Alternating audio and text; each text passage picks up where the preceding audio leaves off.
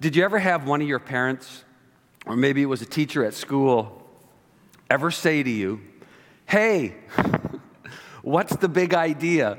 Like, you, you, you've, you've had that? Or maybe you've said it? And you knew they weren't asking you some abstract question about the meaning of life. What's the big idea about life? No. Actually, their question wasn't even a question at all, it was a thinly veiled accusation. Their words were easily translated by you Why are you doing what you're doing? And it's usually was said in a tone that conveyed, You are in so much trouble. and they were challenging you through that expression to justify your bad behavior or your lack of good behavior and judgment and justify it with some kind of a, a valid excuse or explanation. And if you were like me, you typically didn't have one. you know, maybe just a hastily made up uh, excuse for the mess that you were standing right in the middle of. Jimmy did it. maybe, uh, I don't know. I, I have no idea. Or maybe just silence. If someone asked you this morning, um, in, in all earnestness, like they were serious, what's the big idea of the Christian life? I mean, you're standing in the middle of it right now, right? How would you answer them? What, what would roll off your, your lips right away? What's the overarching ultimate goal of this Christian life that we are all living and worshiping in right now? Why are we doing what we are presently doing? Do you have a good answer? A clear, clarifying answer. People do watch the church. I mean, closely. Um, uh, often it's with a very critical eye looking for you and I to mess up, and we oblige them quite often. They do question, they do wonder, and they probably see all kinds of inconsistencies, right? And those inconsistencies don't help them understand what the big idea is.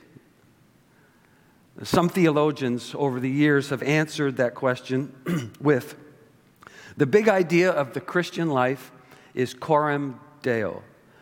And, and everybody's going, well, thanks for answering it in Latin. I mean, I'm, it's a dead language, dude. I mean, why are you? you it's Latin for in the presence of God. And I agree with them 100%. And I believe from God's word that Coram Deo captures the essence of the Christian life that you and I are to live and we are in together right now, this morning, during this hour. The phrase literally means and refers to something, to anything that takes place in the presence or before the face of God.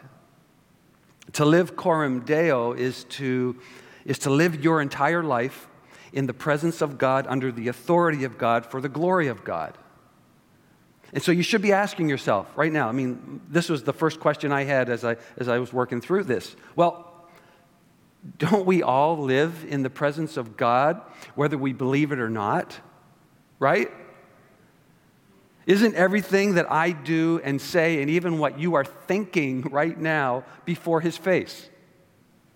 All God's people said, Amen. Yes, that's, that's the way it is. Hebrews 4:13.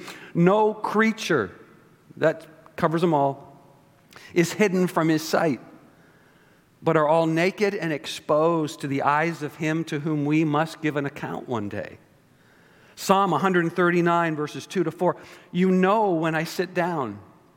You know when I rise up. You discern my thoughts from afar. You search out my path and my lying down. You're acquainted with all my ways even before a word is on my tongue.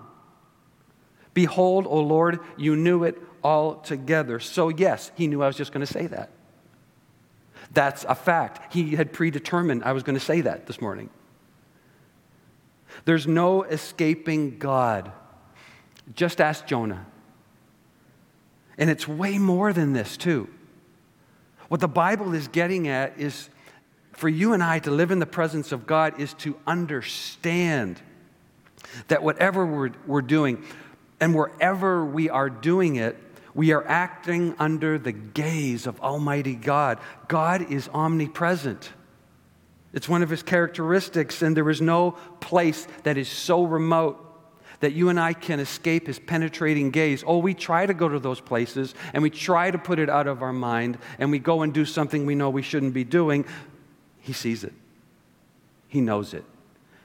He knew we were going in that direction. So, the big idea of living in the presence of God changes our choices. Does it? Did it change any of your choices this week? It influences our friendships, the ones we are to have and the ones we are not to have. It alleviates many of our concerns, and aren't we concerned today for our world? It transforms how we spend our money. It produces joy, real joy, and real contentment. Hebrews 10 35 to 39 encourages us with, therefore, do not throw away your confidence. Don't do this. It has great reward, for you have need of endurance. Oh my goodness, yes. So that when you have done the will of God, because you're living in His presence, you may receive what is promised. This is what we talked about the last two weeks. Our promise is heaven, a new heaven on earth. For yet a little while, and the coming one will come. Please make it today, and will not delay. But my righteous one shall live by faith. And if he shrinks back, my soul has no pleasure in him. But we are not those who shrink back. Is that true? We are not those who shrink back and are destroyed, but of those who have faith and, perse- and preserve their souls. We persevere to the end because we have Jesus. There's two, only two things I want to leave with you today. Yeah, it's not a three point sermon, just two. And the first is this to live in the awareness of the presence of God. This is what we're talking about is to be acutely aware of God's sovereignty.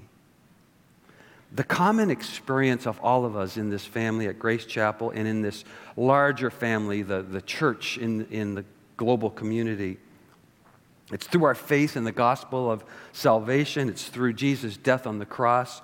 Our common experience is to recognize that if God is God, if, we, if this is really true and this is what we believe, then He is indeed sovereign, right? He's got to be, or he's not God. In Acts chapter 9, Saul, before he used his uh, Greek name Paul, when Saul was confronted by the blinding glory of the risen Jesus Christ, he was standing in his presence. He's on the road to Damascus. You remember that story? And, the, and on, it was a road he had chosen to go to that city to root out and arrest believers in Jesus Christ, put them in jail, take them away in chains. What was his immediate question? It was, Who are you, Lord? Who are you?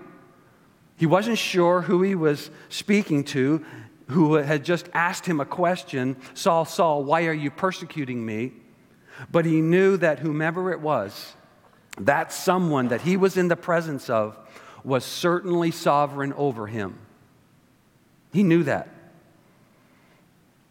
You and I, this world, is in the presence of God.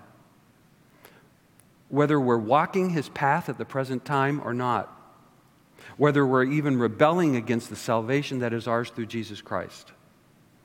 Living under divine sovereignty involves so much more than what I often see people living and what I myself am so tempted to portray myself. It's scary. This is what I mean. Don't you find that sometimes you have this kind of a reluctant submission to the sheer sovereignty of a holy God? It's kind of a reluctant submission. And what I mean by that is, ah, guess I better. Yeah, yeah, yeah. Uh, I don't want to get, I don't want to get slammed by God, so I need to do this.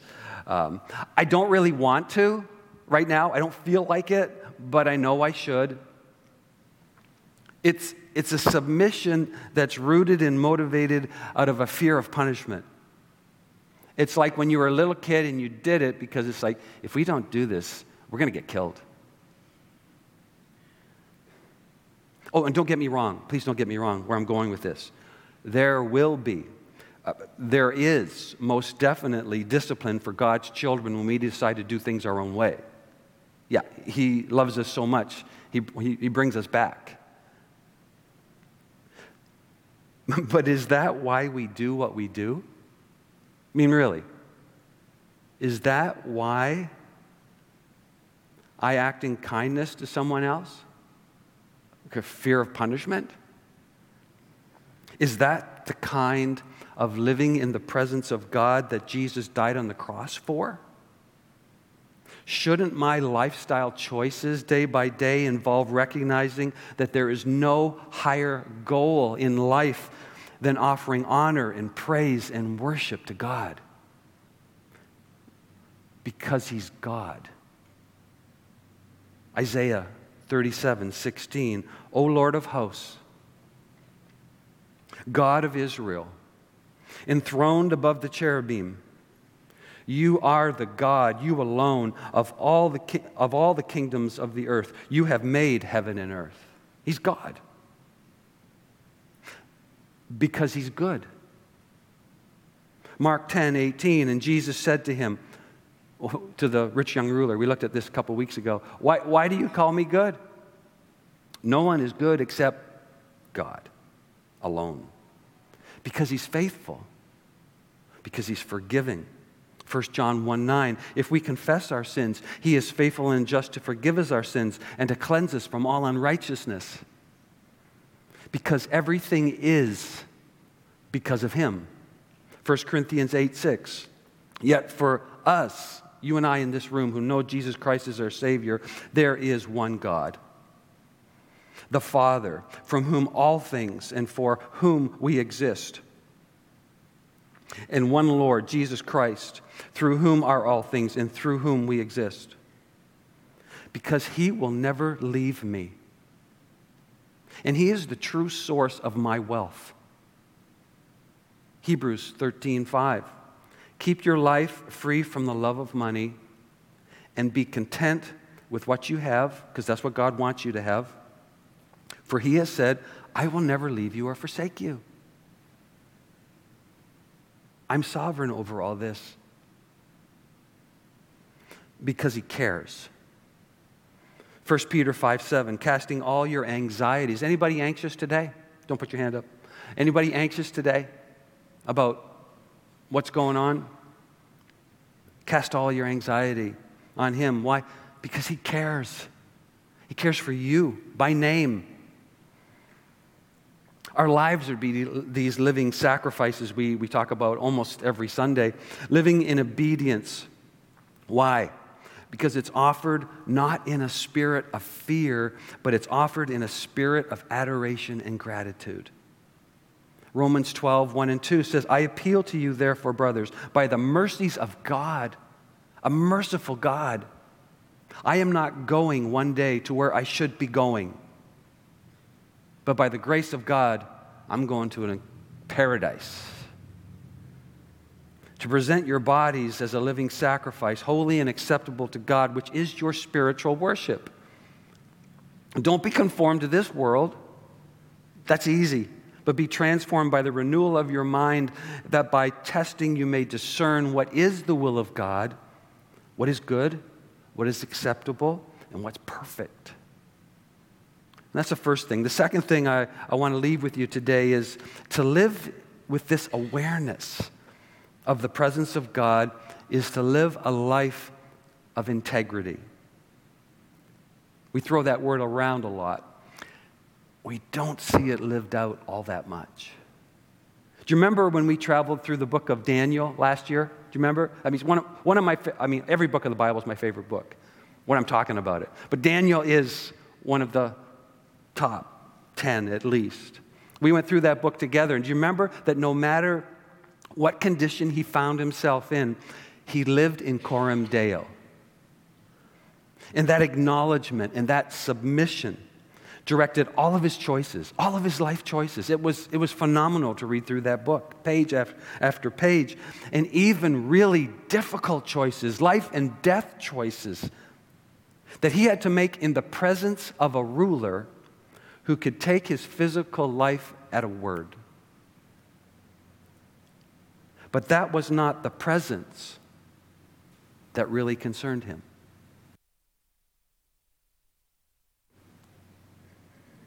Am I back on? Yeah. That was not the presence that really concerned him. And even though Jesus had not yet spoken these words to his disciples, Daniel believed the truth of Matthew 24 13 when Jesus said to them, But the one who endures to the end will be saved. That would be living in the presence of God, acknowledging that to the end. It's a truth that God reaffirmed to Daniel at the end of that book in the last verses in Daniel 12 13. He heard, But go your way, Daniel, till the end, and you'll rest. And you're going to stand in your allotted place at the end of days. And so are you, and so am I. There, there's this life of wholeness that's to be lived by every blood bought child of God. There's this life that finds its unity and its consistency in the majesty and the promises of God alone, nothing else. How would you describe your present condition today? You know, you know, in the times that we now live, how would you say, like if I said, so how's your day going? And you were honest, and you didn't say, fine, but you were honest with me because we're in church. How would you describe it? Is it whole or is it fragmented? Is it unified or you d- describe it as I'm kind of being pulled apart right now? A fragmented life is a life coming undone. Um, it's, it's maybe even falling apart. It's for sure losing its strength and its foundation. It, it's a life marked by inconsistencies, disharmony, confusion, conflict, contradictions, fear, and chaos. It's a life marked with blaming everyone and everything else for its present condition. It's a life that caves all too quickly in the presence of this world's pressures. And they're right outside that door. They're waiting for us. But you see, that's just it. The world's presence is not the influencing presence that we live by. God alone determines our coming and our going. Romans 9 20, 20 and 21. But who are you, oh man? I, I have to read this passage quite often to remind myself of my place. But who are you, oh man, to answer back to God? It's a rhetorical question. It's like, don't. Just don't. Will what is molded say to its molder, Why have you made me like this? Have you ever said that to God? Why did you make me like this? Why couldn't I be like, has the potter no right over the clay? Of course he does. Be careful how you respond to what's coming for you this afternoon. Romans 14, 12. So then each of us will give an account of himself before God. At the end of the day, I do not stand before any of you, I stand before God. Remember Job? He arguably had the worst day in recorded history. I, I challenge anyone to outdo it. And he said right after that horrid day in Job chapter 1, verses 20 to 22, then Job arose. He tore, I mean, he was broken up, absolutely. He tore his robe, shaved his head, fell on the ground, and worshiped. And he said, Naked I came from my mother's womb, and naked shall I return. The Lord gave, and the Lord has taken away. Blessed be the name of the Lord. In all this, Job did not sin or charge God with wrong. I've had discussions with individuals who've said to me, church is church, home is home, and business is business. It's usually in response to acting in what could be considered an ungodly manner. The, child of God who compartmentalizes his or her life into, into sections, usually sections of religious and non religious, into this is how I behave around Christians, and this is how I behave around non Christians. They, they've failed to grasp the big idea that every day we live in the presence of God. A fair question to living a compartmentalized life is hey, what's the big idea? The Bible's big idea is that all of life is religious or all of life is non religious. To divide life between religion and non religion is sacrilege. There's no excuse for the child of God who determines that this is how you live life. You have to live it this way. You have to compartmentalize. It's the only way to survive in this world. That's a cop out. 2 Corinthians 4, Paul puts it plainly in verses 7 through 16. But we have this treasure, this gospel message, the salvation, the Holy Spirit of God. We have this treasure, what? In jars of clay, yes. But that just shows the surpassing power belongs to God and not to us. That He would place Himself inside of me.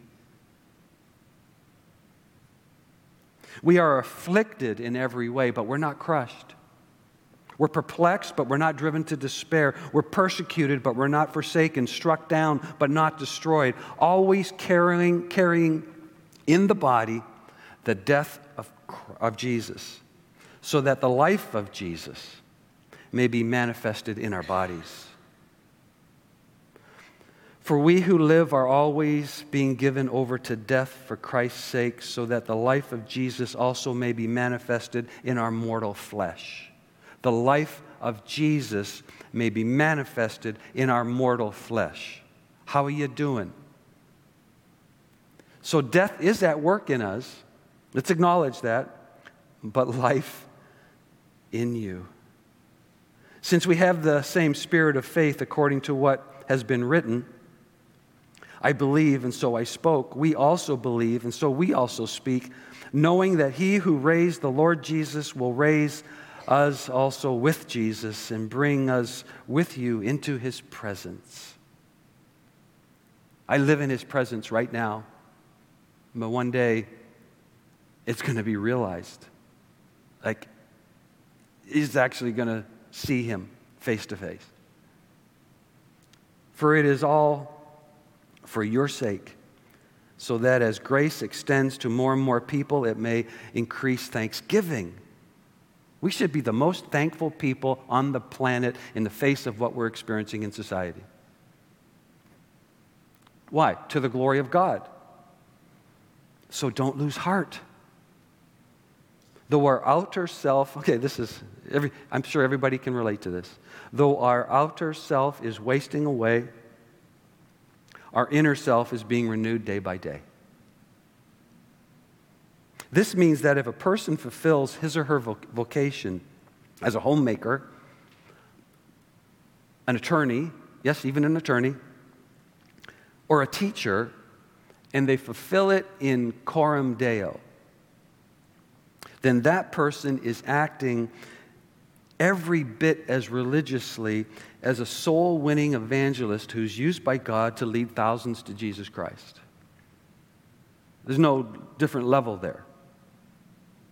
It means that David was as religious when he obeyed God's call to be faithful to his father and go take care of sheep as he was when he was anointed by the special grace of kinship, kingship. It means that Jesus was every bit as religious when he obeyed his mother and father as a child as he was when he obeyed in the Garden of Gethsemane. It means that although my outer self is daily wasting away, what a thought, right? I don't lose heart because God is faithful and He is renewing me on the inside day by day. Day by day. Dear Lord, three things I pray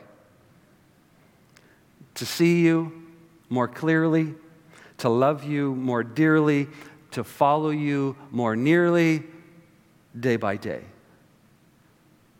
Integrity It's found when men and women live their lives in a consistent pattern, individually and corporately. It's evidenced in how you and I support and encourage and assist each other physically, spiritually, to live that way. It's a, it's a pattern that, that, that functions the same basic way whether we are inside these church walls or we are outside these church walls. There's no difference. It's a life in which all is done is done as to the Lord. It's a life lived by principle, not expediency, by humility towards God, not defiance.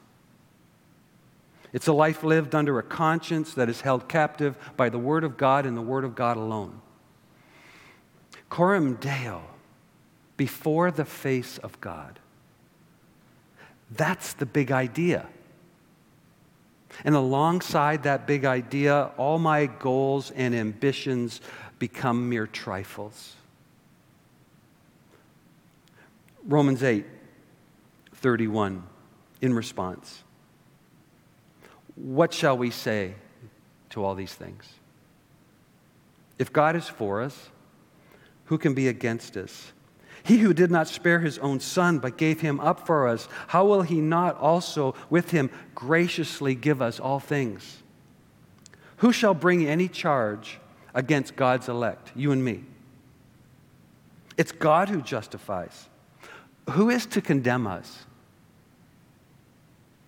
Jesus Christ is the one who died. More than that, he was raised, who is at the right hand of God, who is interceding for us today.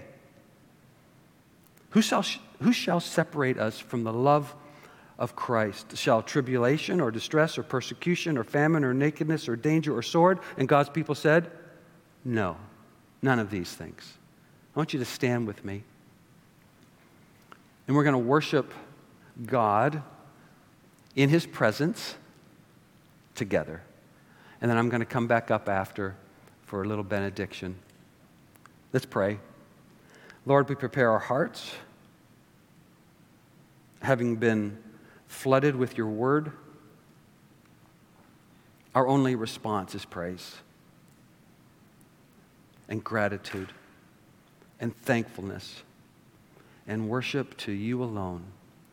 In the name of your Son and our Savior, Jesus. Amen.